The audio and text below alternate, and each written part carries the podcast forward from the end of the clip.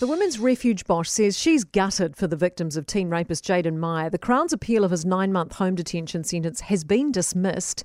The judge said the sentence was manifestly inadequate, but to sentence Jayden to prison now would undermine his rehabilitation. Women's Refuge CEO Ang Jury joins me now. What do you make of this ruling, Ang?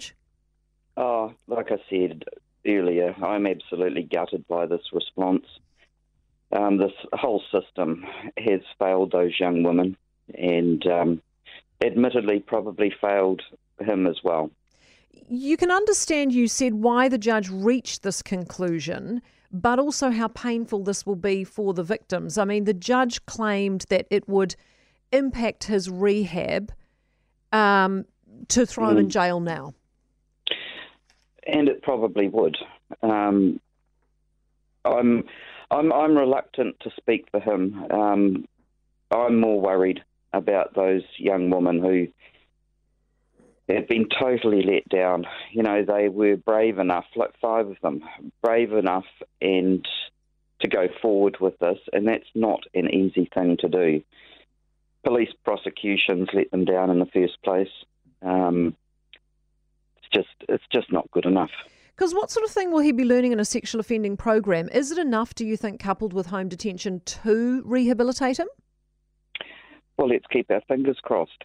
You know, this was actually really sustained um, offending over a, a, period of time. And yes, he was only a young man, um, but these were also very young women. And the other thing I think we need to bear in mind is that the vast majority of sexual offending never even gets it gets reported. So, you know, was it only five people? Who knows?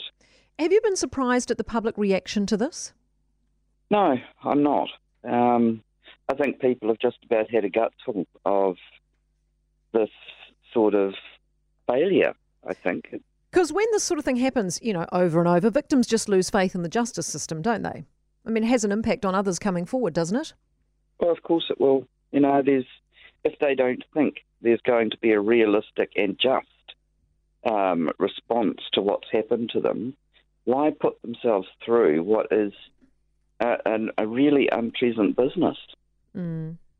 Ang, thank yeah. you very much for being with us this morning. Ang Jury, who is the Women's Refuge uh, CEO. Hard to disagree with that from a victim's perspective, surely, isn't it?